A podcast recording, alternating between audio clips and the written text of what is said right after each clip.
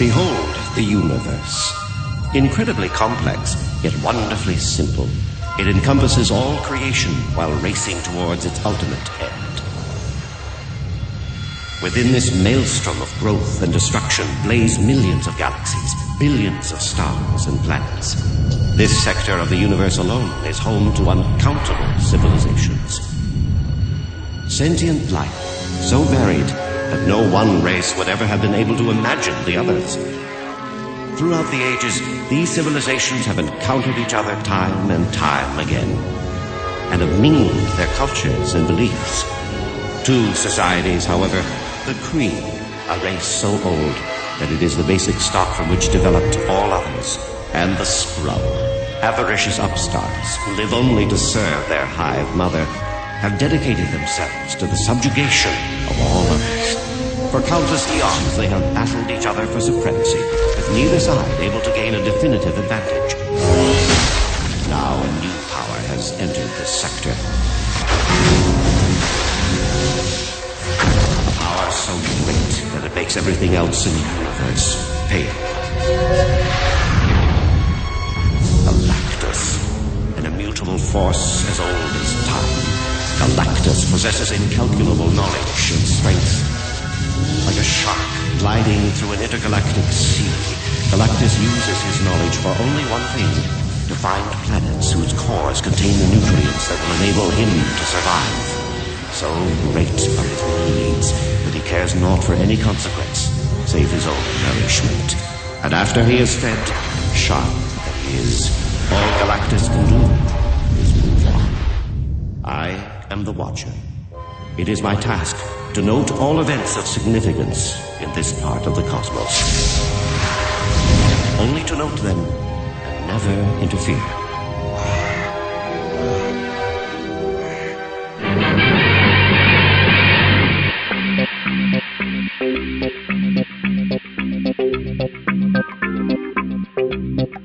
Okay, out there in Marveland, face front, this is Stan Lee speaking.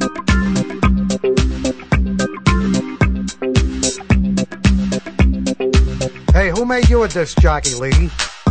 Well, well, Jolly Jack Kirby.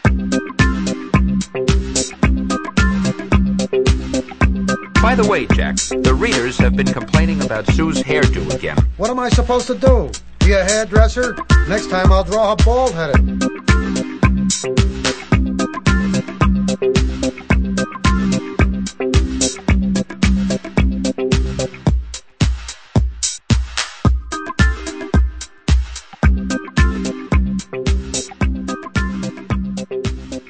Hello and welcome to yet another episode of the Bullpen Bulletins podcast, a celebration of all things Marvel. I'm Vince B, I'm David Price. and tonight we have a guest in the mobile Bullpen Bulletins recording van. We got the mighty mighty Braxtone with us, the one and only Braxton Harrison, Thank you, thank you very much. artist supreme and untrained, and that's why I hate him.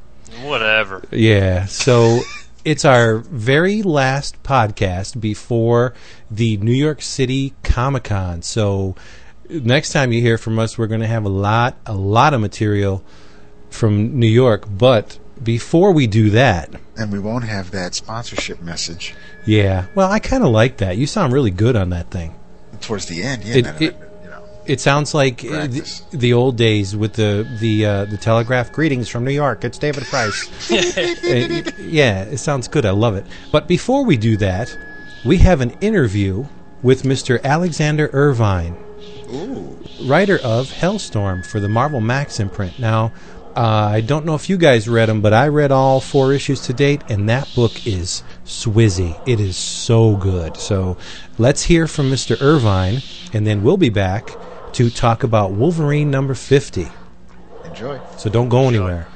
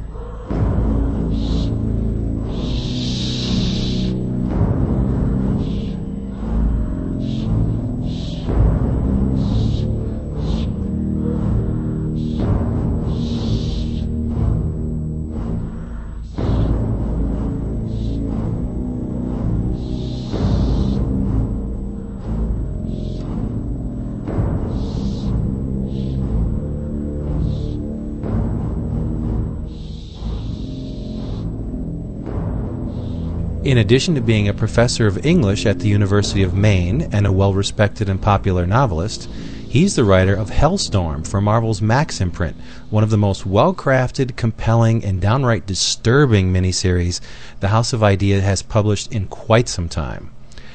Please welcome Alexander Irvine. Hello. Pleasure to have you here. Uh, it's a pleasure to be here. Thanks for having me.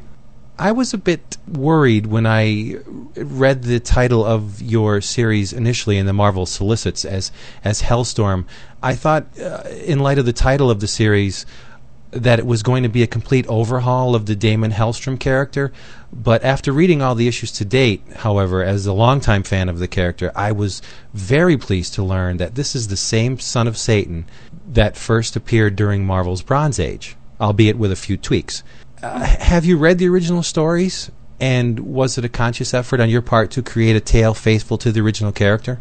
Well, there there are sort of two sides to that coin. I I, I had uh, looked at some of the comics, but I had not been a, a regular reader of the series in its general incarnations. Um, so when I started talking to Axel about doing this, I went back and looked and at the at the previous books and and I started uh, thinking about ways that I could do something that would feel true to the original spirit of the character, but also sort of move it in directions that were more interesting to me as a storyteller. So I guess I tried to eat cake and have it too, character-wise. Uh, he's driven by the same motivations as the original character. Uh, his overpowering desire to exterminate evil and his need to appease his father. Uh, the only difference that I could see is the lack of costume. Uh, was it your decision to eschew the superhero side of the character in favor of a more, let's say, contemporary take on on the character? Well, I was I. It wasn't on me to make the ultimate decision. I don't think, but I was certainly behind the decision. Uh, I, I talked about it with Axel, and and uh, and we went uh, back and forth, and also Russ Braun. Um, and in the end, I just felt like the story that I wanted to tell would not have been as well served by uh, a caped and tattooed and permanently tridented Daimon as it would if he was uh, just an ordinary looking guy. And because the, the the part of the character that always that really interests me is the aspect of him that is kind of suspended between, on the one hand, his uh, satanic patrimony or demonic patrimony anyway. And the fact that he lives in the everyday world, human mother, and and uh, and has to make his way in our world, but he's never completely part of either one, and so he's constantly making uh, these choices about how he's going to navigate in between them. And I felt like that would work better if he didn't stand out on the street um, by virtue of having a, a chariot and a trident and stuff. No netharanium, no chariot. yeah, and uh, netharanium, uh, I I figured, I mean, he needed it at some point, and so I thought it would. Um, the way I decided to handle it was just to have him be able to sort of summon it at will, and or not completely at will. It does take something out of him, but it's not. It's uh, the the way he can occasionally summon, um, you know, a flying or a moment of flight or or things like that. It's mm-hmm. uh, it's a sort of tapping into the otherworldly part of his heritage uh, that he can't do constantly, but uh, in, in moments of need, he's able to draw on that. I thought it was very neat in the one sequence where he skewers the demon with the trident and just turns his back and walks away, which led me to assume that the trident would somehow rebond or merge with him in some way. Yeah, yeah, that was the idea, and I actually tried to cue that up there, so uh, I'm, I'm glad that worked. Thanks while reading the first issue, I got the impression that you were subtly speaking through the character of Hellstrom in relation to his opinions on the government's reaction and response to the hurricane and the treatment of the people of New Orleans. Uh, do his opinions mirror your own as far as that is concerned? Well, I think that there is more than enough blame to go around for the way the response to Katrina was handled. And so, you know, everybody wants to point fingers, and it's it's obvious that the Fed did a terrible job. Um, and it's also obvious that the people whose job it was to have an evacuation plan in place for New Orleans didn't do a very good job of that. So, you know, that, I mean, that's that almost doesn't need saying, but the but the reason that some of that stuff is in the book is that I really wanted to uh, I wanted to sort of explore the idea that when people are despairing and feeling abandoned, um, that's a sort of opening for all sorts of you know bad feelings that are literalized in the book as demons uh, to creep in. And so that it's I was a little bit hesitant about setting the book in New Orleans because I didn't want it to feel exploitative, but um, in the end, I think it worked out okay. Well, I was trying to, you know, be respectful of the event and of the people, but at the same time, kind of um, explore what uh, what kind of stories that something like that uh, can give rise to. Because I mean, you know, once it happens, it's history. It doesn't belong to anybody anymore. So I wanted to I wanted to turn it over and examine it a little bit. It, it adds an amazing emotional essence to the book. And I, I don't think it's exploited in any way. And it has been theorized that, say, the emotional energies released by the death and destruction on a massive scale, and in this case, Katrina, and one could add the negligence, so to speak, of the uh, rescue efforts, that this would create, say, a sphere of negative energy allowing these forces easier access to the area, and you use this as a hook uh, for the Hellstrom series. Is this something in which you believe that emotional energies could cause something like that? No, I, I, I'm, I'm more of a rationalist than that. I think um, I'm not entirely unsympathetic to the idea that there are, you know, capabilities of the human mind that we don't know about. But I don't think that uh, that there's any sort of spiritual ether or something that can actually be disturbed by stuff like this. What I do think is that this kind of story, you know, in addition to being fun because it's got monsters in it is a way to talk about how human beings grapple with uh, with these kinds of feelings of of uh, abandonment and betrayal, because they do predispose you to bad behavior. Because you know you have all these negative feelings inside you, and you and you start to want to displace them on somebody else. That's something that Daimon occasionally does. Like he's prone to these fits of rage. He wants to talk to one of the demons, and he accidentally kills it. Well, you know that's uh, that's because he's he's got a lot of bad feelings. So it works on a micro and a macro scale, I think. For those who haven't tried the series, let's try and recap the events of the first issue because I think the setup is brilliant and it was one of the more captivating first issues I've read in quite a long time. The the events of the story just totally pulled me in and I had to know what was going to happen next. Now you use Louisiana as the backdrop and Katrina has weakened the boundary between our dimension and hell, allowing the demons to roam free in New Orleans. And uh, Hellstrom meets Dr. Peterson, who tells him this tale of this woman who gave birth to a child who seemed to grow at an unnatural rate. And you eventually weave the legend of Osiris and his brother Set into it. Can you talk a little bit about that? Yeah, um, this was. There are a lot of versions of this story, and um, so I sort of picked the one that I thought fit what I wanted to do best. But the the uh, I guess kind of the Reader's Digest version is that you have Isis and Osiris, who are uh, brother and sister, but also married, and uh, Set. Uh, has a thing for Isis, and so he's got to figure out some way to get Osiris out of the way. And so he uh, he does this. He he kills him. He, he seals him up in a in a uh, sarcophagus made out of lead and, and sinks him in the Nile. And then he uh, and then he comes after Isis. Well, th- then uh, Isis goes and she starts looking for the body, and she finds it, and then she, because Isis is a uh, powerful sorceress, in addition to all kinds of other things, she's able to conceive a child with Osiris even after he's already dead. And so Set doesn't know this has happened. He just knows that Isis has been looking for the body. So he goes and he takes the body again. And he throws Isis in a prison, and then he chops Osiris's body into pieces and throws them into the Nile. And while Isis is in jail, she gives birth to her son Horus. And then uh, they get out, and Horus and Isis uh, battle with Set and then uh, Set is defeated, and Isis spends the rest of time basically looking for Osiris, and she uh, finds various pieces of him at various times, but she can never find all of it. That's the long and the short of it. There's also a trial in the underworld at which Anubis and Thoth uh, take Osiris' part and all this other stuff. I thought the way that you mirrored Egypt and New Orleans, it was a seamless merging of the two, especially in in the retelling of the Osiris and Set saga, where you uh, use the part where the people of Egypt, because the gods are fighting, they're left to fend for themselves in this time of great calamity, and that that perfectly matches what happened in New Orleans.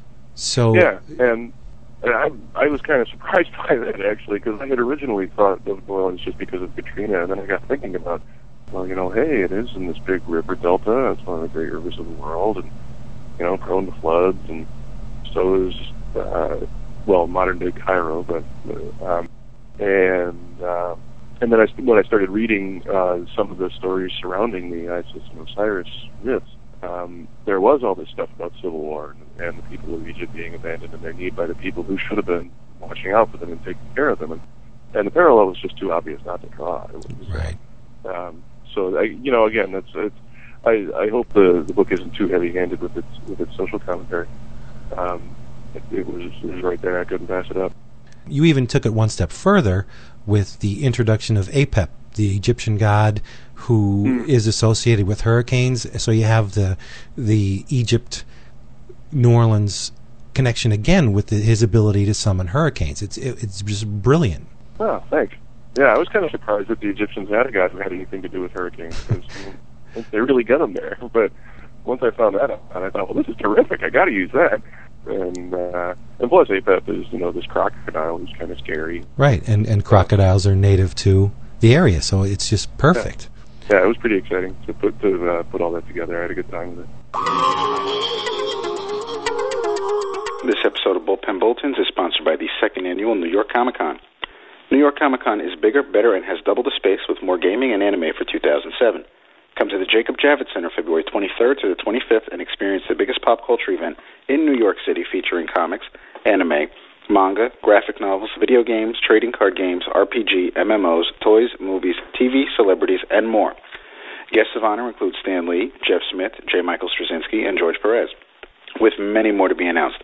For a complete list of guests as well as show information, visit www.nycomiccon.com. Buy your tickets online now to ensure your spot for the 2007 show. Tickets are available now at a discounted rate for advance purchases at www.nycomiccon.com. You can also book your travel arrangements online now on the travel page of the website. Don't miss out on the 2007 New York Comic Con. Visit our website to get all the information you need. And I really appreciate the way you temper the, let's be honest, the downright disturbing events of the book with sardonic humor. Hellstrom's wordplay, particularly in the third issue, with the old "I'm not the only one who ever went to New Orleans looking for cock," and it's just, Yeah. and and the devilish ringtones of his cell phone. Is the is the humor a product of your personality, or did you feel it was necessary to balance the scale, so to speak? Well, I think the truth is that from the right perspective, everything is funny. And if you've ever been to a funeral, you know that people laugh there. They also cry, but they laugh too. And so, one of that's that's one thing. I I think that uh, you can tell a story about the, the darkest and gloomiest and most horrible things, and you can actually make it have a lot more emotional impact if it's leavened with a little humor.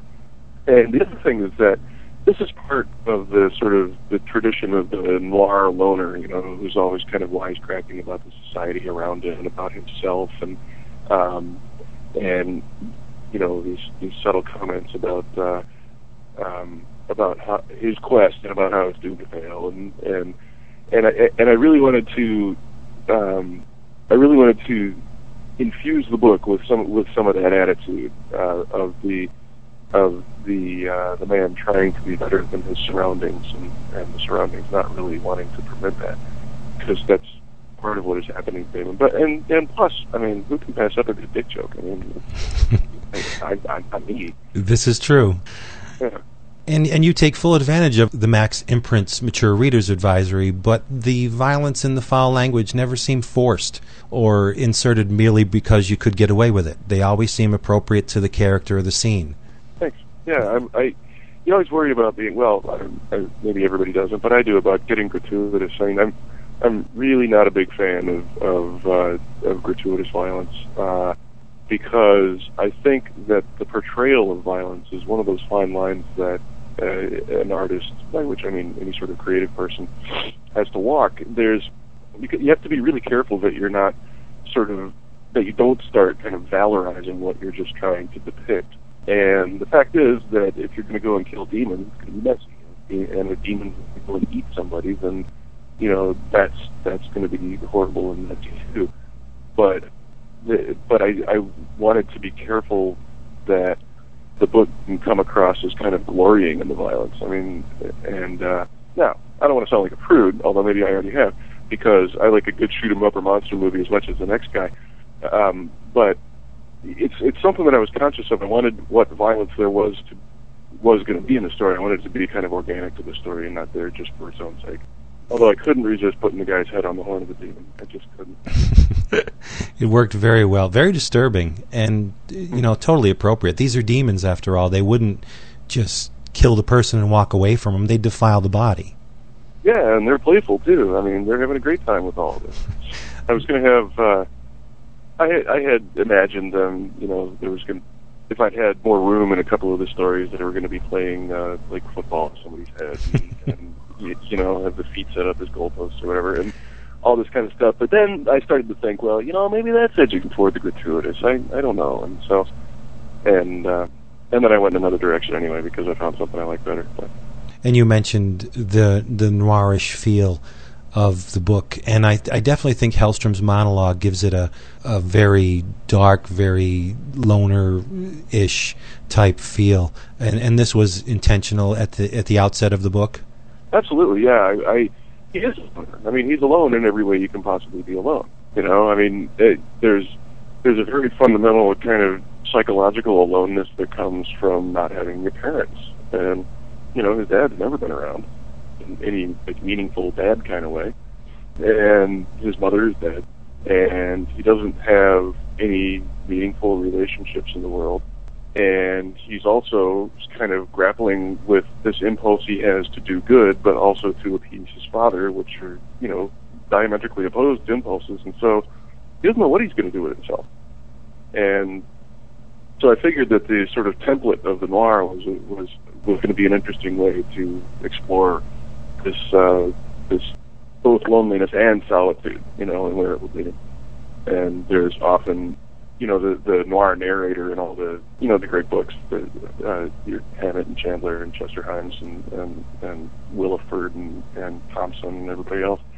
Um, there's often this running uh, commentary and monologue, and so I I wanted to take the chance to uh, do one of those myself too.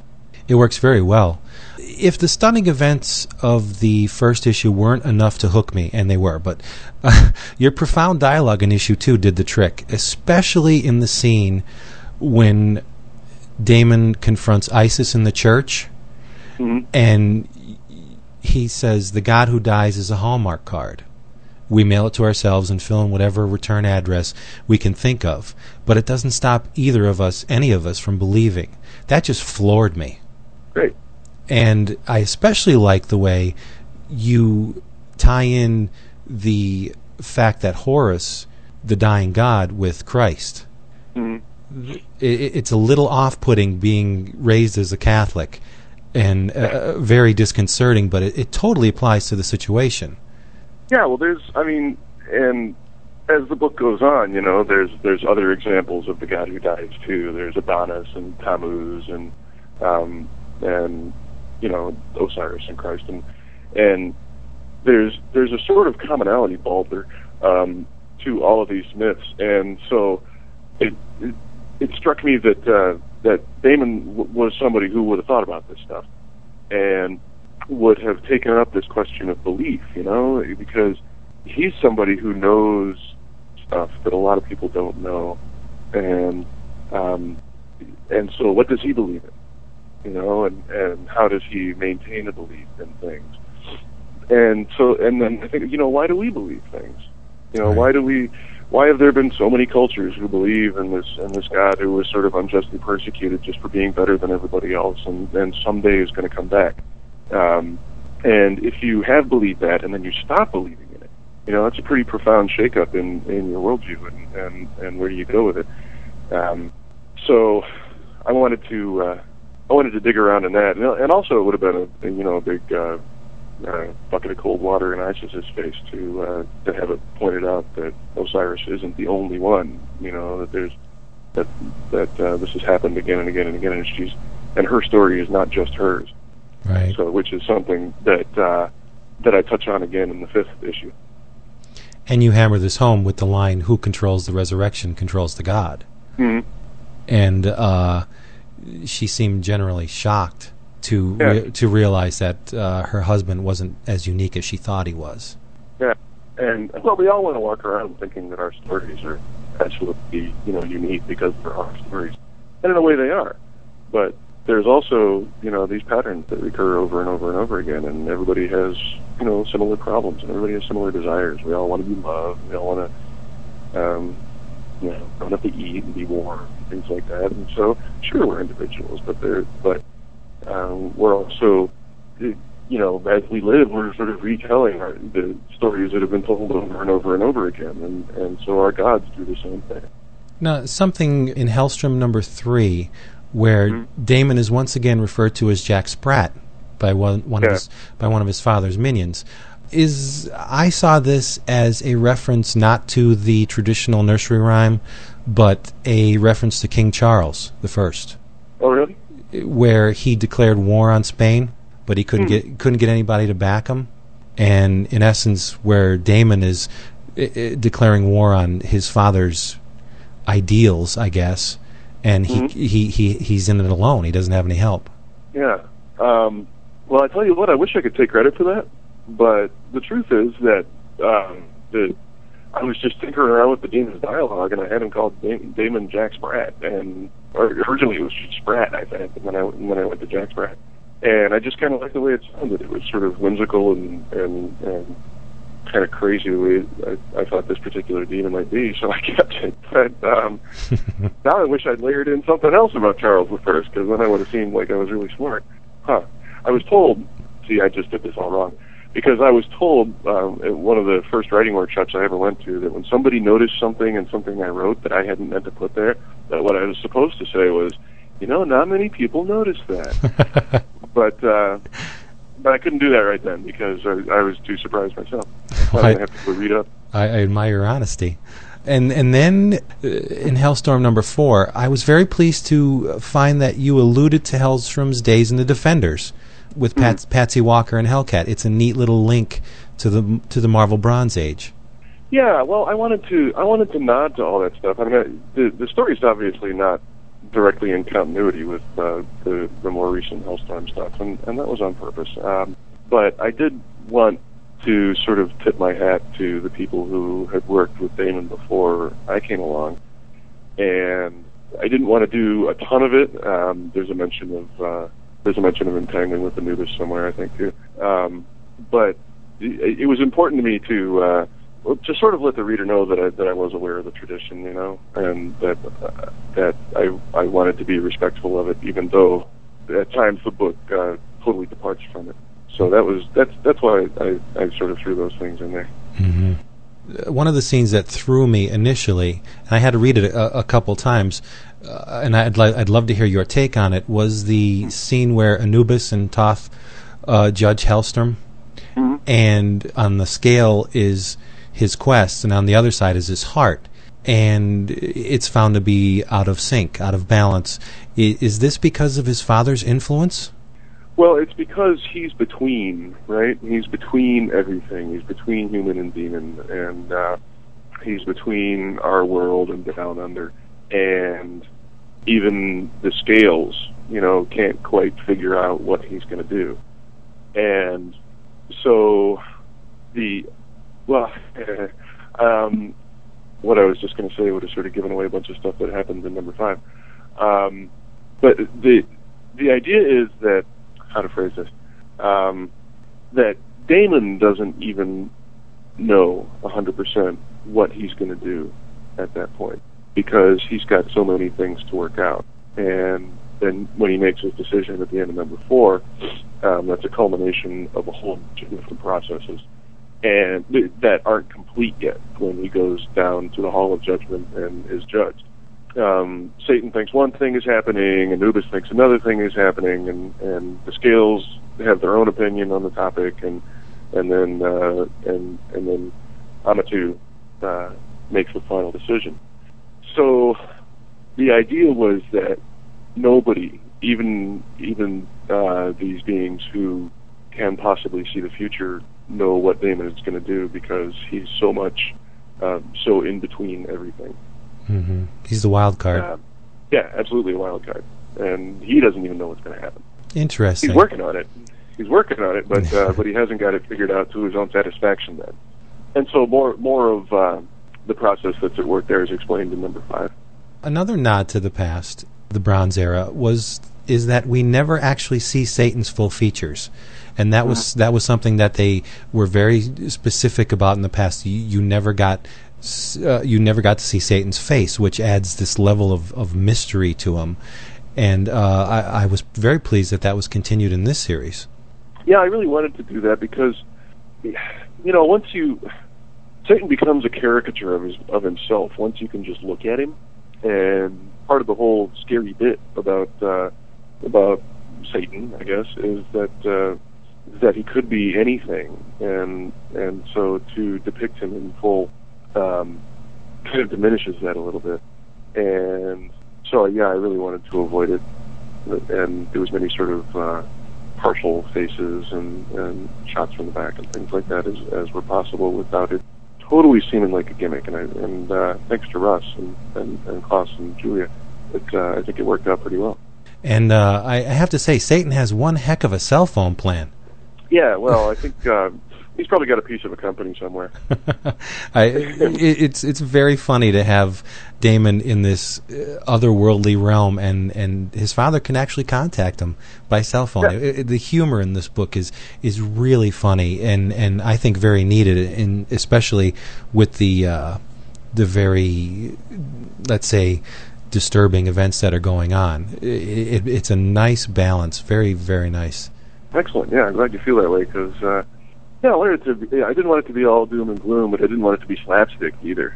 Right. Um, but uh, the cell phone ringtones I, were something that I just I couldn't help myself. Uh, once I I was originally going to be just one, and then I thought of all these devil songs, and so I thought, oh, I got to use all of them. I love the guys I- in the restaurant when "Sympathy for the Devil" comes on. They're Mhm. they're like flashing the devil sign. That is very funny. Yeah, yeah. Now, was that something that was indicated by yourself, or did the artistic team add that? Actually, I had some sort of note, and now I'm going to forget about what those guys were doing in the background there. I had them in the script, and but then I, I think it was Russ who actually came up with them flashing the double sign.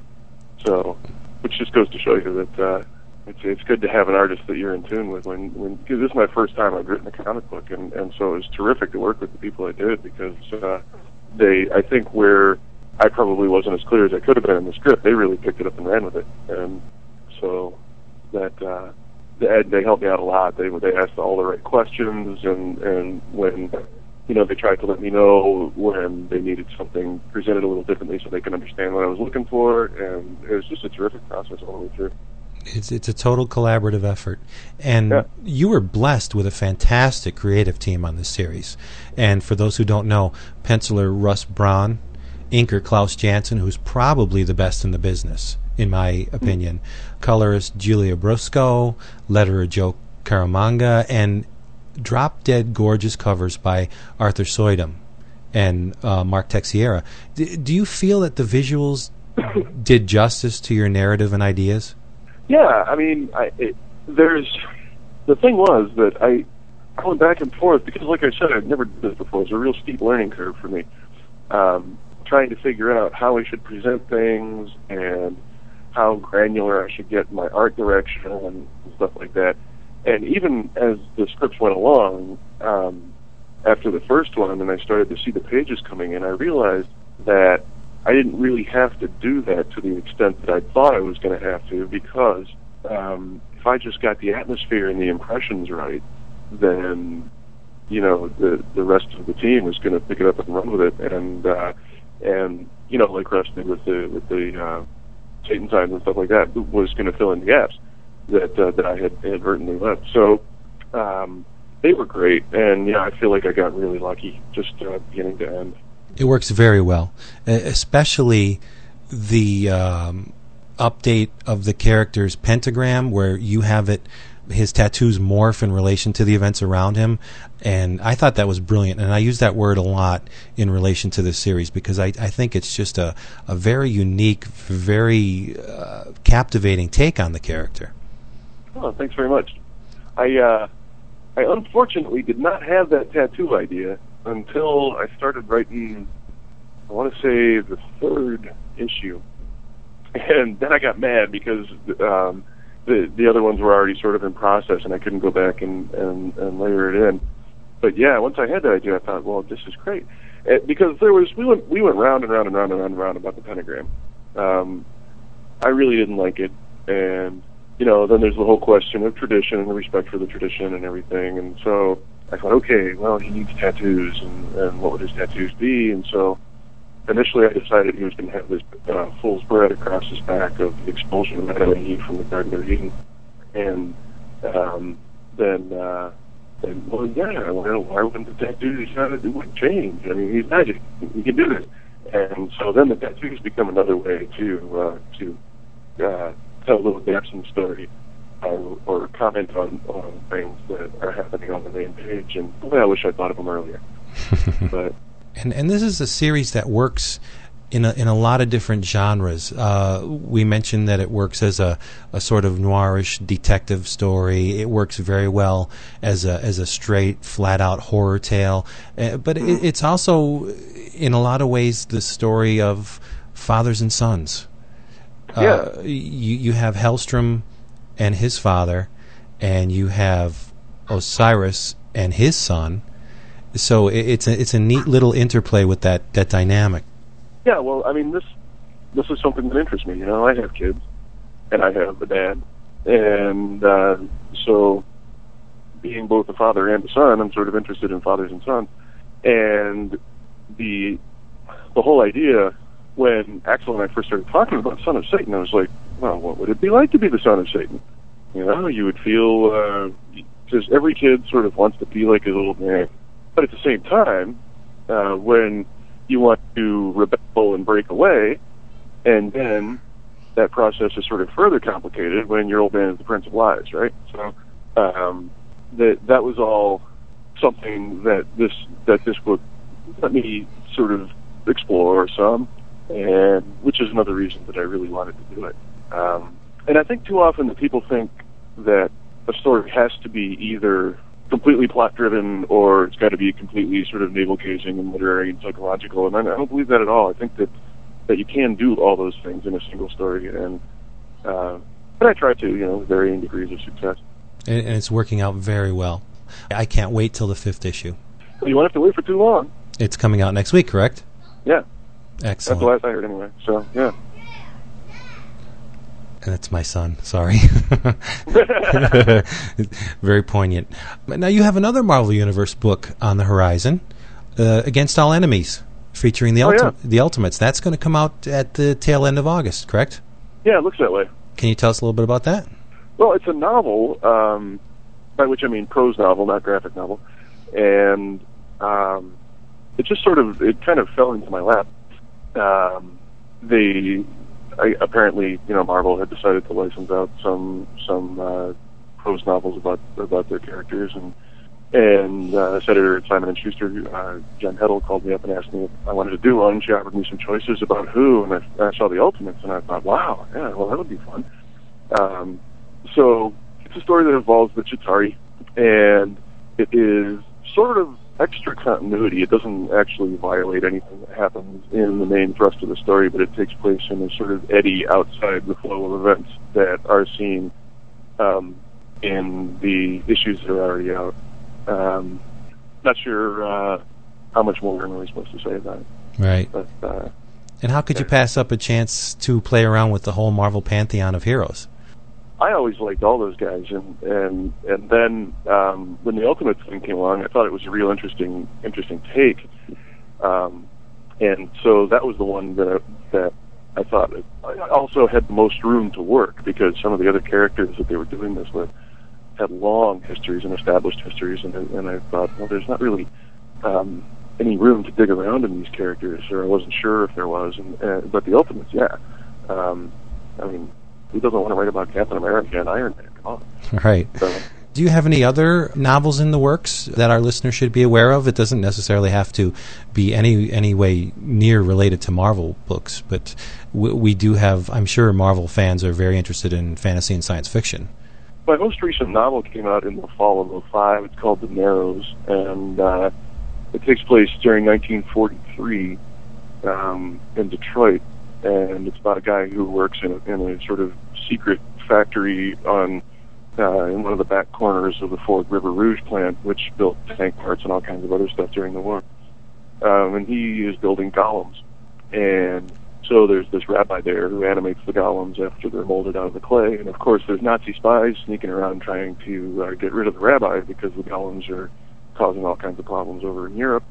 And then there are these sort of parallel conspiracies where the Nazis are trying to raise creatures from their own mythology, and there's this uh, Office of Esoteric Investigation in the U.S. that's also trying to dig up other mythologies that are indigenous to the U.S. or North America and put those to work in war. And caught in the middle is this poor schmo who uh, who just uh, who works on the factory lines, and it's it's uh, apart from the the monsters and everything, which which is why I'm in this business really. Um, it's a book about uh, sort of the home front during the war, you know, and how do how do you feel that you're you're contributing to this grand enterprise when you can't go fight, um, and you really want to go fight, but circumstances don't permit it. So what do you do, and how do you feel about it? So yeah, there's golems and uh, frost giants and, and talking birds, and, um, and then a big a big slam bang surprise ending. It sounds amazing. I think the Hellstrom series has worked its magic, so to speak, because before encountering your work on this series, uh, I've I've never read anything uh, by you in the past, but that will change. Well, excellent. Because I'm glad to I. I find your work very refreshing in its in its uh, inventiveness, and I, I want to read more.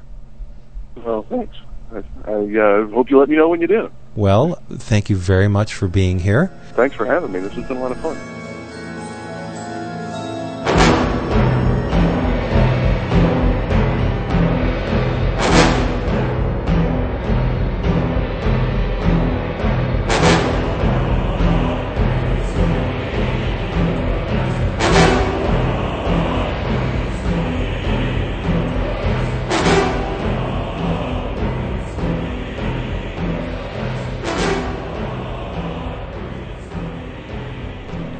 There you go, Alexander Irvine. Cool. What a great creator. I like that guy. Yeah, very smart man. Lots to say. And uh, like I said before, pick up that title because it is very well written, very surprising. There's a lot of neat symbolism going on and a lot of very uh, dangerous undertones in that book. It's it's really good. I, I can't I can't praise it enough. Excellent book. Right. So we are gathered here today. It sounds like a funeral, doesn't it? That's our wedding. Or a wedding. Uh, we are gathered here today to examine Wolverine number 50, Jeff Loeb's Fitty. triumphant return to the Marvel Universe after slumming it down the street for a couple of years. The book was written by Jeff Loeb, pencils by the awesome Simone Bianchi, ink and washed halftones by Bianchi and Andrea Silvestri, who I'm led to believe works in the same studio with Bianchi colors by Paul Mounts, and if you look pretty closely, the cover was colored by Mr. Morry Hollowell. Yes, indeed. No, M.O.. yeah, no stranger to the bullpen bulletins uh, deal here. And uh, I've said a lot about Morry, and I'll probably say more. So watch your head, Morry. And letters by Comicraft. Very good letters. I, I noticed that as I was reading right off the bat, it was kind of bony looking. You know, it's definitely different from the norm. Yeah, yeah, very, very, very like jagged, Yeah. rigid, rigid ends endings to or or lines rather. Yeah, almost in italics, as if uh, Wolverine. I guess it matches the anecdotal It- it- nature it- of it, the. It, feels kind of guttural, like you know he would he would kind of growl these, and same thing with Creed. yeah, And it, like he's scratching it out. Yeah. Exactly. so I gotta ask though, what explain ink and washed halftones? I mean, what is the the what is the process, or what is what is that exactly? You see where um, And you could look at the art and see right off the bat that it's something different from you know just solid inks. Right. A wash is exactly what it sounds like. It's using ink in a watercolor medium. That's basically it. To give the uh, figures a little bit more definition. Because Right. I would have, looking at it, I would have said, "Oh, it is colored with uh, watercolors somehow here." Yeah, well, and you'd be right because, it, but it's just monochromatic watercolors. It's just using uh, black ink. That's it. Well, it looks good. Yeah, it looks amazing. For those who haven't read the issue, let's uh, go a little bit step by step and break it down. That sound like a good idea? It does can to I me. uh, can can can I pick a bone about the cover? You can you can try. Okay. Can I guess? Can I guess what the bone's going to be? Go ahead, guess. The tennis shoes. No, the tennis shoes don't bother me because they, even on, on, on Creed, they look a little bit more like tennis shoes. On Wolverine, I can understand how it might look that way with the tread, Yeah. but in, inside the book, you do see that they're attached to the boot. You know, it's a boot. It's not. They're not tennis shoes, no matter what. Well, Steven I'm not- Just I'm another not fanboy says. Yeah, I'm not speaking from from Wolverine. I can tell those are, are boots, but Creed, Creed is, to- is, yeah, he's got Creed. some some British he's- knights, man. Word, He's yeah. Yes. Yeah, he's got to be comfortable. He's a big guy, you know. My my bone is not with the tennis shoes. My bone is with the fact that we have two different pencilers on the book and two different inkers, and the only uh, the only creators credited on the title on the above the title are the writer and the two pencilers because this does have a backup story. So that's my bone. And that no love to the inkers. That's Ye- that's all I'm saying. That's a running theme, and you you have a little bit of uh, your your argument has some flooring underneath it because I think they could have put two more names on there. But then if they put two more names in, what about Paul Mounts? The guy did a fantastic job on this. Yeah, You know, out of all, you see a lot of color. You see Ponsor, Justin Ponsor's name on. Um, you see it on Ultimate Vision. You see it on Ultimate Fantastic Four. You see a lot of colorist names on the covers of comic books lately, and uh, even from Marvel. And I have yet to see Paul Mounts. Even on Beyond, I saw I saw McDuffie and Kolins. I don't I don't recall seeing Mounts. Did anybody see Mounts' name on the cover of Beyond? no, Not me. no, I don't think so. So I mean, Mounts gets like no love regardless of what comic he's working on. But you're right. You know, you can. But you know, if you wanted to fit the colorist on there as well, I'm not going to say no. But I mean, you know, it's this. This comic just wasn't penciled. Right, I That's would all I'm saying. I would rather that they put no creators on the cover at all. Oh, just like old days. Yes, because if you're going to favor the writer and the penciler, somebody's going to get their feelings hurt. So why don't you just leave it off? I mean, the credit. Well, the big argument on that would be the draw factor for the creators. You know, that's Right. kind of a selling point, especially Loeb. Right. It's a tough call. Um, I don't know. I, I I would like to see either all of them or none of them. But then again, when you th- when you think about the real estate of the cover, there's not all that much space to devote to the to the creators when you're Yeah. you're working with an image. It's a tough call. You're right. You're right. And and and you know, I don't mean to detract or derail. Yes, you do, David. You totally well, do. I might. I might. but in this case, we, we, we can get into the we can get into the meat of the issue. So take it away.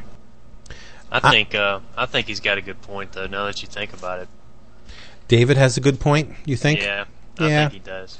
I guess so. Everyone It should. is it is Monday. It's the end of February. I was it was bound to happen at least once this month. Every good boy deserves favor, and if they do good work, they should be credited for it. And yeah, you're right. They should be on the cover. Regarding the inker for the backup story, he's been doing some phenomenal work. Even even not on Ed, but he's doing some fantastic work on a little title called Civil War. Yeah, Dexter Vines. Can't beat Dexter when it comes to the black stuff. But uh, otherwise, the cover I think is really, really dynamic, and it's just well composed. Bianchi's a monster. Th- I mean, this guy literally came out of nowhere on Seven Soldiers Shining Knight, and I looked through that first issue and I said, "This man's going to be a star." He has such an odd style, yet it's one of those ways of representing things that once you see it, it sticks with you. Well, I, he's uh, doing um, some stuff. He's he's doing Batman like the covers of The covers of he? Detective. Yeah. Yeah, yeah, yeah. Those are great images. And I, I he first came to my notice when uh, he had a very uh, short run on the new relaunched Green Lantern. Right. And and now he's where he belongs at the House of Ideas and I think this guy is going to skyrocket. He's just amazing. Every line, you know, I see a lot of Alex Nino in his work. I can take. Yeah, yeah, yeah, yeah, yeah. And you know, this cover is reminiscent to uh, that one cover that the Hildebrandts did in the uh, this, the Wolverine series before Right. th- this one. I, I forget what issue it was. It was a it was a front back cover of Wolverine and and Sabretooth going uh, at it again. But that, I mean, that reminds me of uh, of this cover a little bit, especially the background part. You know, See, the, ba- the, the to me the background, the way it's shaped, it either reminds me of the vessel that our heroes were on going to Battle World, or Super Boxers. I'm not a big fan of the background simply because if you know you read the the story with us far in the story, it doesn't have any bearing on. Yeah, which makes me think it might be the Danger Room or somewhere where you know you could have you know, just a simulated environment to fight in.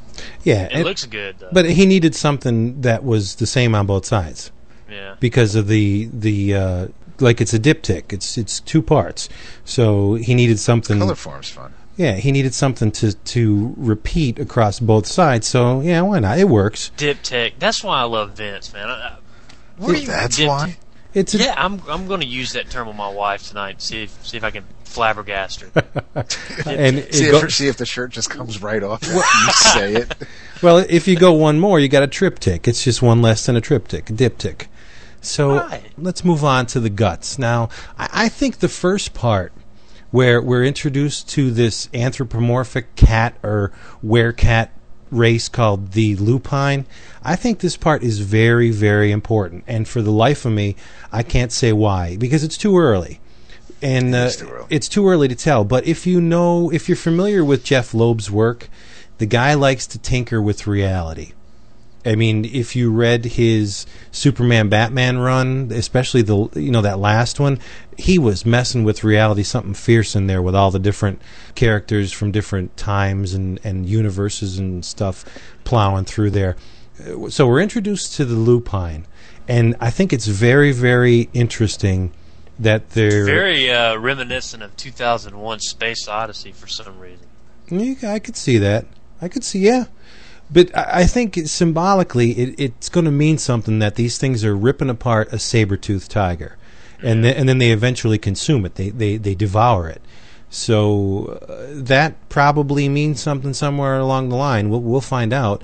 And while these guys are ripping apart this saber-toothed tiger, we have this mysterious overseer up on top of the rock ledge up there, and he's watching this thing going on, and uh, who he is again too early to say but another really symbolic part that may pan out somewhere down the line is you have a dark skinned dark furred lupine attacking a light skinned lupine and the dark one wolverine refers to as pup and the light skinned one he calls blondie and he removes the canine from the saber tooth and pierces the heart of this light skinned one so if you peel back some of the obvious layers and you look at it, it could very well be Wolverine killing Sabretooth with his own something. Uh, you know, symbolically, why does he kill him with the Sabretooth's tooth? And it's a light skinned lupine, which could very well be symbolic of Sabretooth. You don't know. But I'm thinking as this as this story pans out, it may mean something. Oh, it definitely will. And I'm I'm probably not anywhere in the neighborhood of, of close on, on what I seem to see in inside comic books these days. but Yeah, you could read all kinds of, of stuff. What if what if the saber tooth is a symbol of Creed, Wolverine disposes, you know, kills Sabretooth.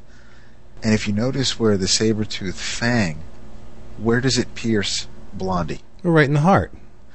What if what if Blondie and Pup are two sides of Wolverine? Well, yeah, it could be, but uh, I mean, it's he's deliberately blonde. He's deliberately light skinned, like Sabretooth with the blonde hair, and Wolverine's got the dark hair. And No, I, I see exactly. I know. Yeah, you're right, so, right. uh, but- I see. I definitely see, see pup. that. I see pup as Wolf. I mean, runt pup. You know, that's total Wolverine. Blondie. I'm not. I don't see him as Wolverine as much as I do Sabretooth. right. I hope it's not Silver Fox. Yeah, that's another uh, possibility too. Well, it doesn't have breasts, so Blondie. Blondie is a total feminine name. Though. yeah, but it just could be Wolverine being derogatory towards Creed. Yeah. You know, one thing that'll emasculate a man is calling by a woman's name. Well, there's the, and, and there's one way to find out if it is supposed to be Creed because when we get to Creed, there's uh, something that really jumps out at you. Yeah, well, we'll get to that, buddy. Let's just see. See, I didn't pick up on that, and there's a Yeah, whole there, there's a whole lot of scary things going on that you did. Oh wait a minute. there's some symbolism right there. Yeah. that We, might, we, we won't want to look into my psyche. We'll get there. So, uh,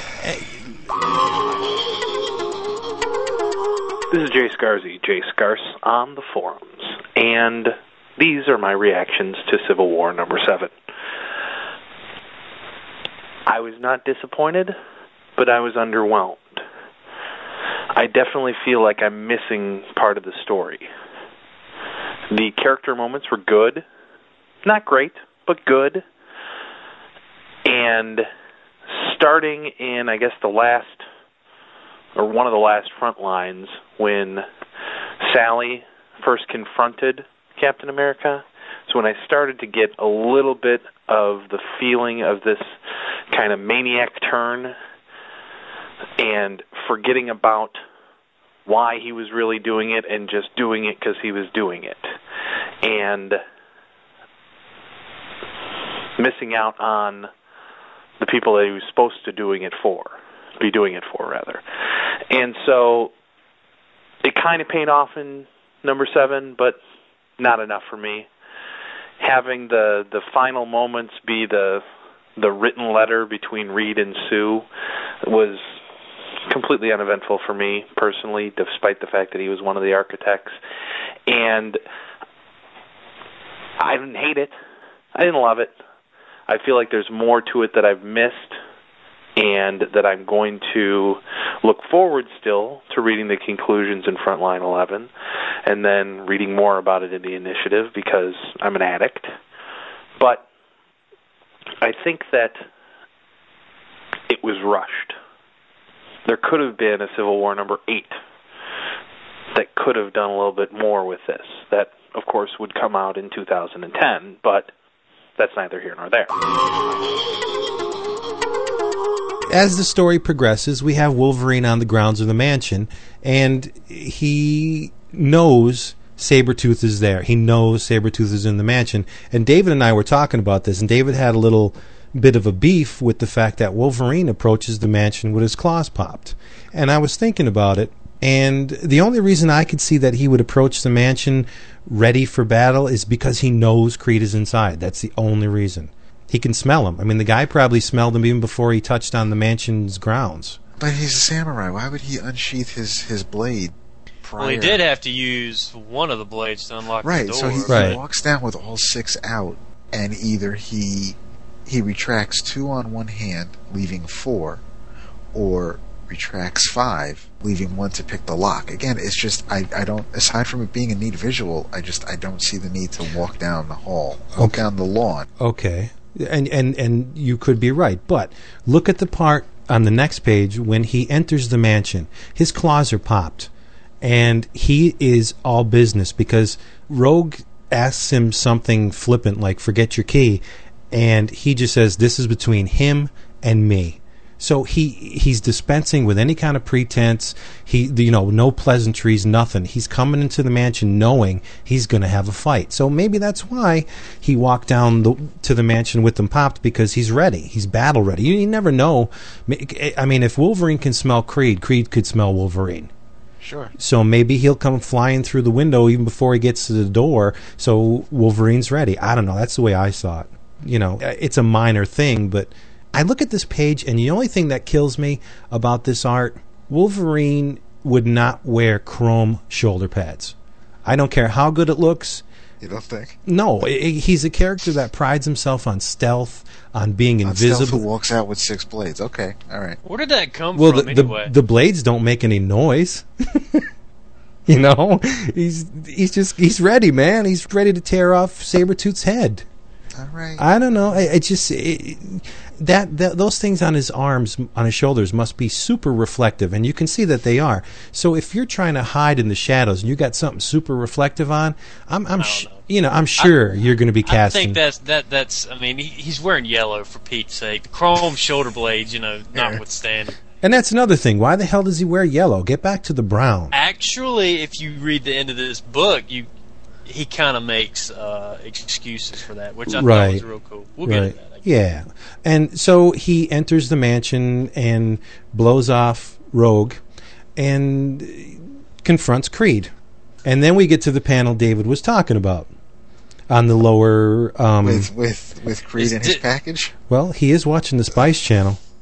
Yeah. You know, maybe he's self lubricating. I don't know.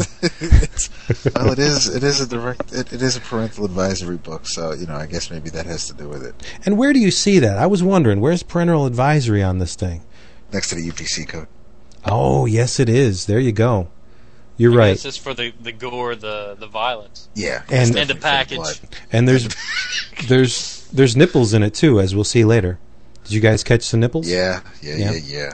So Wolverine and Sabretooth throw down, and it's a it's a really magnificent fight. Uh, Bianchi's art is so fluid, uh, and his panel layouts are just uh, you can't help but be drawn into this battle. He draws some pretty massive um, frames. Yeah. I really like that. Yes, he does. And another thing I like about his art is he draws Creed's eyes completely black or blood red. And, and you know, if what they say is true that the eyes are the window to the soul, then Creed's got a very, very dark soul indeed. Indeed. Yes. So Wolverine and Sabretooth throw down, and I just love this double page spread. It's so organic, and the, the woods are just gorgeous. And I, mean, I, I love how you can see the fact that they're they're wearing clothes. These there's, there's material that they're wearing. These aren't like it's not like they have costume spray painted on their body. Right. You know, I mean, he the art is really, really well done. Oh yeah. I, my only complaint about this page, if I mean, I wouldn't even call it a complaint. It would be a slight tweak, is that the background is a little too lively as far as the colors Yeah. go. It fights with the foreground a little bit. Is this the page where Wolverine is hopping out the window? No, this is the No, next the next one. the next page where Wolverine, well, where Creed says, "Let's finish this expletive," and I can And, just and imagine. Wolverine shouts out, "Love to." I don't know if I'd scream that during a that during a fight. But they continue to throw down, and the story really takes a, a weird turn when Creed snaps Wolverine's neck, which forces him into a, a memory of his days in Canada with Silver Fox. Blacks out. Yeah. And I, I don't think I've seen Silver Fox since the Rucka Robertson run. Uh, I forgot about this, Silver um, Fox. Yeah, And she is. indeed. I thought it was real cool how he uh, how he passed out. I mean, the effects she used for Mhm. that. Oh yeah, and then going into the mountains. Yeah, Yeah, that was pretty neat effect. So he. I, I, I like his image of Logan after he gets hit with the snowball and he turns around. I like that look. I, that's a look you rarely see, isn't it? he's, ha- smiling. he's, Sitting there smiling. he's I happy. guess as clean clean shaven as he's going to be. Yeah. Surprised he doesn't have any hair on his back. He's definitely not Italian. he's he's got hair on his back on the next page as he's getting it on. That's right. And as he's getting it on, he knows Creed is there. So Yeah. our buddy Logan screwed up big time because Creed eventually comes back to the cabin and slaughters Silver Fox, Yes. le- leaving a nice little message in blood on the wall for Logan. So you could argue that Logan's a little bit responsible for her death. If he acted when he knew he was there, she may Yeah. she may not be dead. So Yeah. he's got a little bit of guilt carrying that around. And there on the next page, which is a two-page spread. We see The nips. the nipples. Yes. Yeah, Wolverine's nipples at the bottom. Don't tell me that Silver Fox's nipples are up there. On the page before, she was wearing a bra. Well, he She's took still them wearing off. the bra. Yeah, he took. Yeah, he says. He says, "I want to remember you dead and naked." Yeah. Yeah, and, and you know, and and here's my loved one who just got slaughtered. I'm gonna Let me not cover her. I'm gonna parade through the streets with her naked. You know. Yeah. It's not. She's still wearing Yeah. a bra. So, but uh, another beautifully rendered page. Oh, the blood splatter on Yeah. the and, and you could just feel the motion on this thing. They're flying through the window and they crunching up against a, a log and Wolverine's down and out and uncharacteristically Sabretooth recites something in Latin. That Quid sum eris. right, which means I am what you will be. I am There what we go. right. I am what you will be, which is kind of cryptic because a long time ago that that's one of those lines that used to appear on tombstones. Little bit of little bit of sardonic humor from the grave. You know, buck up, champ, because you're going to be lying next to me inevitably. So uh, back to the present. Wolverine is uh, healing, and you can see his spinal column sticking out the back of his neck. I didn't like Nice that. touch. No. No, I I thought. I mean, he's not standing. All right, granted, he's got to heal up. You know, if he's got his spine sticking out the back of his neck, I thought that was a little a bit much. Out of all the blood and everything, that's what you. Uh, It, that's what you didn't like. That's pretty gruesome, but I mean, it works for me. And since this, the title of this arc is called Evolution, and I am what you will be, maybe uh, the Weapon X program was dabbling in some kind of extended genetics thing where their test subjects would somehow evolve over time. Maybe there's a trigger or based devolve. or yeah, or evolve or devolve, right? Based based on some kind of external stimuli. So whatever that means, there's really not enough information in this issue to tell. But it's really, really interesting to guess. I mean, what could Sabretooth possibly mean? In in terms of humanity, Sabretooth is a little bit lower on the evolutionary scale than than Wolverine, wouldn't you say? Yeah. Yeah, which would denote that uh, Wolverine's going to devolve. I think this is how I. And right when I read it, I was thinking, all right, you know, Wolverine is God. How old is he? Hundreds of years old. Yeah. and Sabretooth's pretty old himself. So you think that how how long can Wolverine Logan keep up this this murderous, you know, violent lifestyle without just, you know, becoming the cynical, murderous, uh, rampaging loon, you know? Well, if you read the Guggenheim arc, he can do that for a long, long time to come. Yeah. Yeah. Yes, indeed. And I really like the way that Jeph Loeb pulls in House of M, Decimation, and the 198. And I mean, in in the in the first couple pages, Wolverine's talking about his memories coming back, which is House of M. Then he talks about how there isn't much of us left, Homo superior, that's a joke, which brings in the whole decimation and, and 198. And it, it's really neat that this thing is, is pulling in a bunch of continuity like that. And I probably would have caught that if if I had read 198 Decimation or House of M. There you go. And in terms of House of M, you haven't missed much. All that happened was Wolverine gained a whole bunch of memories at the end, but they've been real. He still doesn't have um, all all the answers, though. You know, right? No, And- no, and, he doesn't. And, and whatever memories he has have led to more questions. Right, but they've been real finicky in releasing which ones he has retained. So i i again, it's the old, Which is great, It's the I old mean- staple, you know. Let's let's tease him into waiting for Wolverine's origin. Well, that was that was his gimmick for the longest time. was Right. He was he was mysterious. You know, you didn't know if he, you know, it it it took him years to finally write in the fact that well, if he heals, if he can heal quickly, then maybe that also means he ages slowly. That's not something that that Wein or Claremont came up with almost off the bat. It, that that was something that Claremont came up with a long, long time later. Right. And as as the story closes, they're getting into the thick of it, and we're assuming that Wolverine pops his claws through Sabretooth's head, something that he's done before uh, during the Chuck Dixon, I believe it was Chuck Dixon, uh, Marc Silvestri issue. Wolverine pops his claws right through Sabretooth's brain, and Creed survived. So he should know that it's not going to hurt him. Well, in in the long term, that that led to the whole Sabretooth acting out of a character and a seemingly uh, docile, and he joined X Force, and Boom Boom was his little sidekick. Remember those days? Well, I got a question uh, simply because I'm not familiar with why is uh, Creed at uh, the mansion anyway? He's a member of X Men.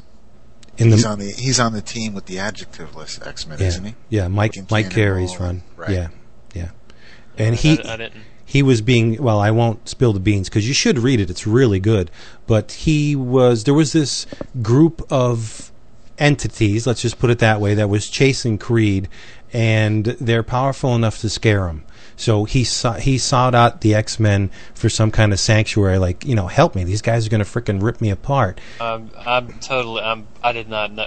Should I just go ahead and leave now? Because I, I kind of didn't even know that. that's okay no not everybody read you know you, you, you can't My head, my head in shame. you know, you can't read every book. If you started spouting off Black Panther recent events, I wouldn't know what the hell you're talking about either.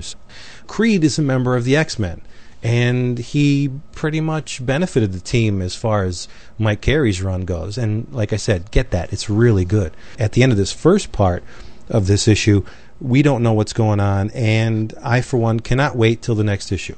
I Yeah, just me really hope. No, the next issue, I'm I'm really looking forward to getting it in my next shipment. I, I'm just really hoping that this fight does not go on for as long as it takes Batman to drive Robin to the Batcave. Well, as as long Sounds like the fight's wrapping up right here. oh, I don't, I don't. After that last, I mean, we we I got a it. heart getting ripped out. We got you know claws through the brain. Yeah, but I mean, you know, how how much damage can this really do to two people that can heal quickly? Well, True. if Loeb peppers the fight with backstory like we did, like we got in this issue with the Lupine and the Silver Fox segment, then I don't think it's going to be all that bad because obviously is uh, a story that's going to move at a quick pace because they're both very very fast very agile fighters. So how long could this fight have lasted in in this issue? Maybe 5 minutes at the most? Maybe you know maybe 10 you know? So in terms of story if even if they do fight for four issues it, it, it probably is going to go by in a in a heartbeat in terms of real time. It's it's I, I wouldn't think it's going to be something along the lines of moon knight you know Thank you. see I, I got your back. I back appreciate it. I, I appreciate that. got your back buddy anybody have anything else to say about the main story in this issue I, I liked it. It was uh, it was definitely different than what uh, than what we were getting with, with the Guggenheim issues, with the uh, with with the two issue with um with forty nine, with you know, Wolverine fighting Santa, um, and even before that you had Millar, you had you had uh, Rucka. I mean, it's definitely it's still you could tell it's a Wolverine tale, but it's it's Loeb is taking it in a different direction, which I like. It's it's I'm on board. Do you I think um the the objectives of, of kind of what Loeb's doing with this story is kind of furthering uh, Wolverine's past, or you know, explaining s- some stuff? Uh, I, the whole Lupine thing has got me flipped. I mean, I don't even know what's going on with that. Yeah, I that's my favorite part of this issue.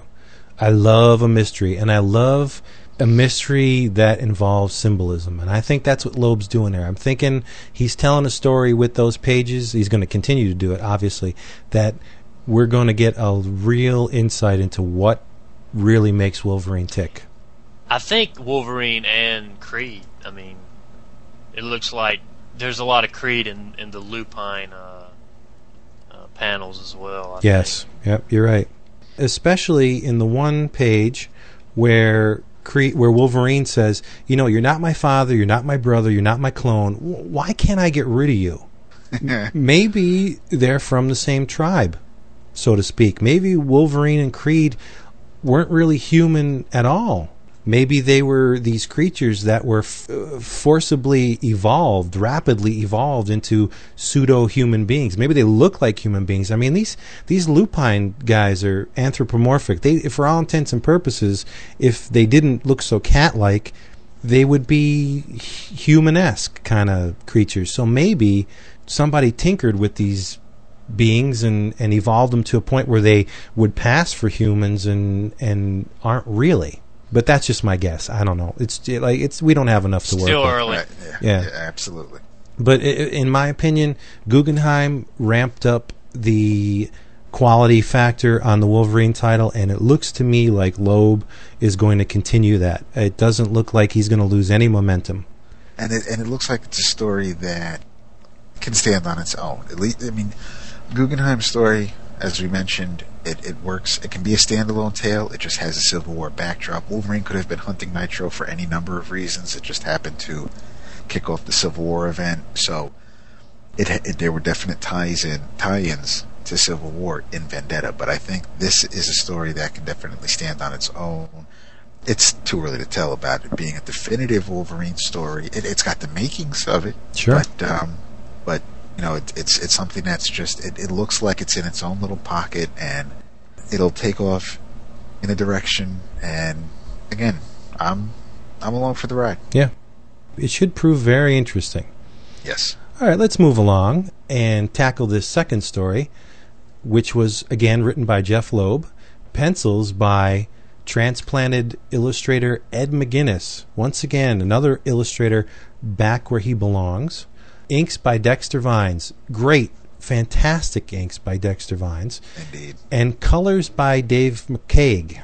In essence, all this story is is a little uh, nod to Len Wein and Herb Trimpe's Incredible Hulk 181. But Loeb puts his little spin on it. Like as I said before, he likes to tinker with reality, like he did on With a Vengeance on the Superman Batman run. And the fight culminates with a little bit of a reality shift as the old yellow and blue Wolverine from the early days somehow transforms into the ultimate Wolverine. Yeah. And gets ripped in half, causing Wolverine to, whoa, you know, what the hell was that? So can you can look at this as, you know, maybe Wolverine's memories are overlapping. Maybe uh, something's out of shift, or it could just be Loeb just having fun. I, I, I I'd like to. Th- I'd like to think that he's not trying to go anywhere story wise with doing Right. something like that. just- yeah, Yeah. just having fun. yeah. And you know, I I- I can't say this about many artists, but I, I would take a bullet for Ed McGuinness. I really, his, his his Hulk is just oh man, it's His every Hulk is is is well Big. It, it was incredible. It, Yeah. it's it is just I I'm not a big fan of his his chunky style, Yeah. but here he. I mean, I- and he, it's not like he's just been doing comics for the past couple of years. I mean, he's been around for a while. He worked Yeah. on Deadpool. He worked on Justice League. He's done a lot, and you know, you don't give you don't give Superman to somebody that uh, that you just don't think can run with the ball. So I mean, he's been around and he's he's he's got the chops. He showed me something in this that I have not seen, and I have those those uh, JLA classified issues that he did with Grant Morrison.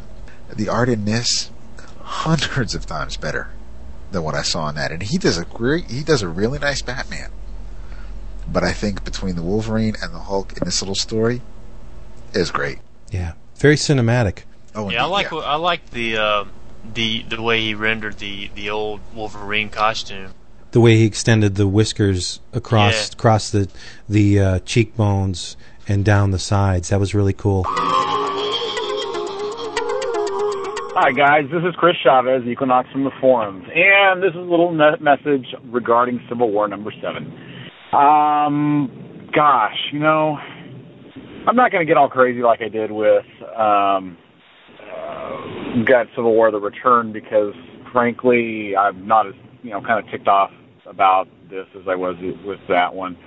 Um, if anything else, I guess I'm I'm just disappointed, you know, just kind of let down by it. Um, I probably saw it coming. I mean, you know, you got a seven issue series, and with issue six, you've got this big climactic thing going on. I think everything's going to kind of get resolved or, you know, wrapped up in a neat and tidy bow. Uh, you know, it's probably, unfortunately, just asking for a little bit too much. Um, but, gosh, I, I don't know you know, maybe there was some grand plan, and I don't know, you know, the whole ending was Joss Whedon's uh, baby or what have you. I it, I just didn't feel like it really delivered. Um, I mean, there's other books that were regular books and even a you know notable maxi series that were out this week that I thought were better. Uh, overall, I, I just don't think that this you know Civil War number seven, as far as tying up, well, I don't even know if it should tie up the whole Civil War plot line into one neat package. You know, you've got continuing plot lines and threads that you can play out over, you know, the rest of the Marvel Universe books. But as, as a series, I have to say that unfortunately Civil War was not wonderful for me. Yes, unfortunately has not earned that title. Um, gosh, I, I would probably, you know, if the story continued for another five issues, if they said, "Oh, psych, it's a 12-issue maxi series," I'd probably be inclined to pick it up, just because I would hope they would tie things up or, or have a, a, a more coherent ending to the story. It it just seemed to be, you know, too much whimper, not enough bang at the very end. Um, you know, everybody's entitled to their opinions. That's mine on it. Um, I enjoyed the other issues up to it. It's just this one just left me feeling empty. Um, anyway, have a great one, guys. Uh, I'm looking forward to the show. Looking forward to seeing and hearing everybody's uh, feedback from it on the forums. Uh, you know, voicemail, um, what have you. Have a great one. I understood what Dave McCaig was trying to do with the uh, the dot pattern in this. And a lot of panels, it really works. But after a while, man, that moire pattern was getting on my nerves. I, I don't I don't see It doesn't work well, I think, with the um, like with this paper. yeah, with the, with the big big larger than life images. It it worked it worked back then because it was subtle, because it's what they had, and it's all they had to work with. Here, you're being hit over the head with it. Here, you you can see that it's standing out, and you, that's you the track. almost want to see it without it, you know. Yeah. I'd ra- yeah, you almost so rather nice. see it in black and white. But it does separate the time periods very well because you, you have the dot pattern up until the ultimate Wolf, uh, Wolverine kicks in, and then there's no dot pattern. It's all slick and Oh, so great. So like the last three pages. yeah. So uh, it does separate the eras really nicely. But and and as it, it was a means to an end, but it's it's really distracting in some panels. It's giving me a headache. Yeah. I almost kind of wish. Well, you I guess you couldn't do it because you know you got to have a green Hulk and you got to have a yellow and blue Wolverine. But if they used um, s- sepia or or uh, you know like antique browns or something to to, to do like a Right. remembrance. Like a Days Gone By type thing. Yeah. Yeah. And uh, I mean, yeah, you're right. That would have been cool. But, But you um, would have lost the greens and the yellows. Right. And a moire pattern occurs when the printer screens are out of alignment. And if your your screens were out of alignment this much, you would see color I mean the, the the screens would shift where you would see color outside of the black lines. Like on the one panel where Wolverine says, "I'm not your puny little man, Hulk. I'm the Wolverine," and he's got his his hand out. If you look at the glove, there'd be blue way above the line that holds the the glove in, you know? So when when your plates shift, your color spreads beyond the parts where it's supposed to be. So there's none of that, which would have been really cool if they did that. I mean, it would have looked like the old days when when the plates shifted. But other than that, yeah, it's it was kind of neat, but really, really distracting in some spots. And I Well- also thought that Wolverine could only extract his claws. They can only be unsheathed when he's making a fist. When I That I think is in the handbook. That I because really the only time he uses it is when he makes a f- like he can't because of the way the bones are right, on on the Yeah. forearm. well, time wise, he could have maybe popped them and then opened his hand. You know what I mean? Like, m- it sees But see there's a lot. There are a few different scenes where he's got his. Um, I know even- what you're even on that talking panel, about. There's uh, even at the bottom panel where where he's going after the Hulk. It's like he, he's got he's opening up his fist. They look like paws there, don't they, David? They do. They're real they short. do. They really do.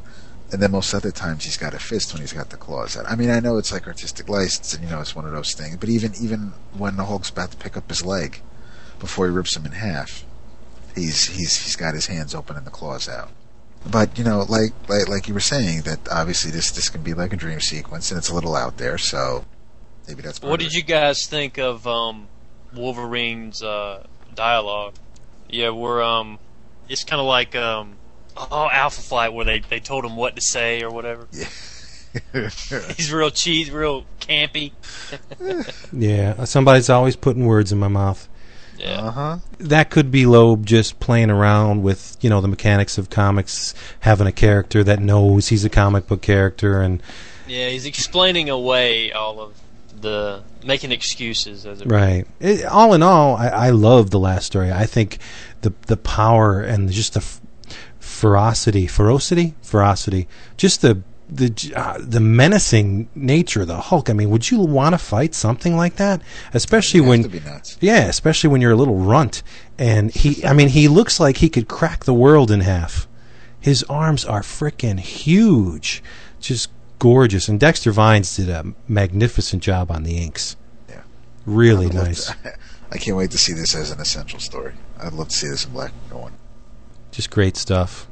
And this is a must buy, I think. This whole issue was just fantastic. I, I've I've read a couple criticisms here and there, and I think they're all unfounded. I think this is a really nice start. In, in terms of a uh, 50th issue, I think it's pretty fitting because you get a little bit of the old, a little bit of the new, a couple mysteries, beautiful art. What more do you want? Yeah. This is the first comic I've bought with um, Bianchi's uh, work, and that whole washed inks thing, man, that's I can't ink as it is. I mean, inking is a is like trying to tame a stallion. I just I, I don't have the hand for it, and to see any variation of the you know the standard tight inks is is something I really love and, and try to try to look at. You're you're inking your work. You just don't know it.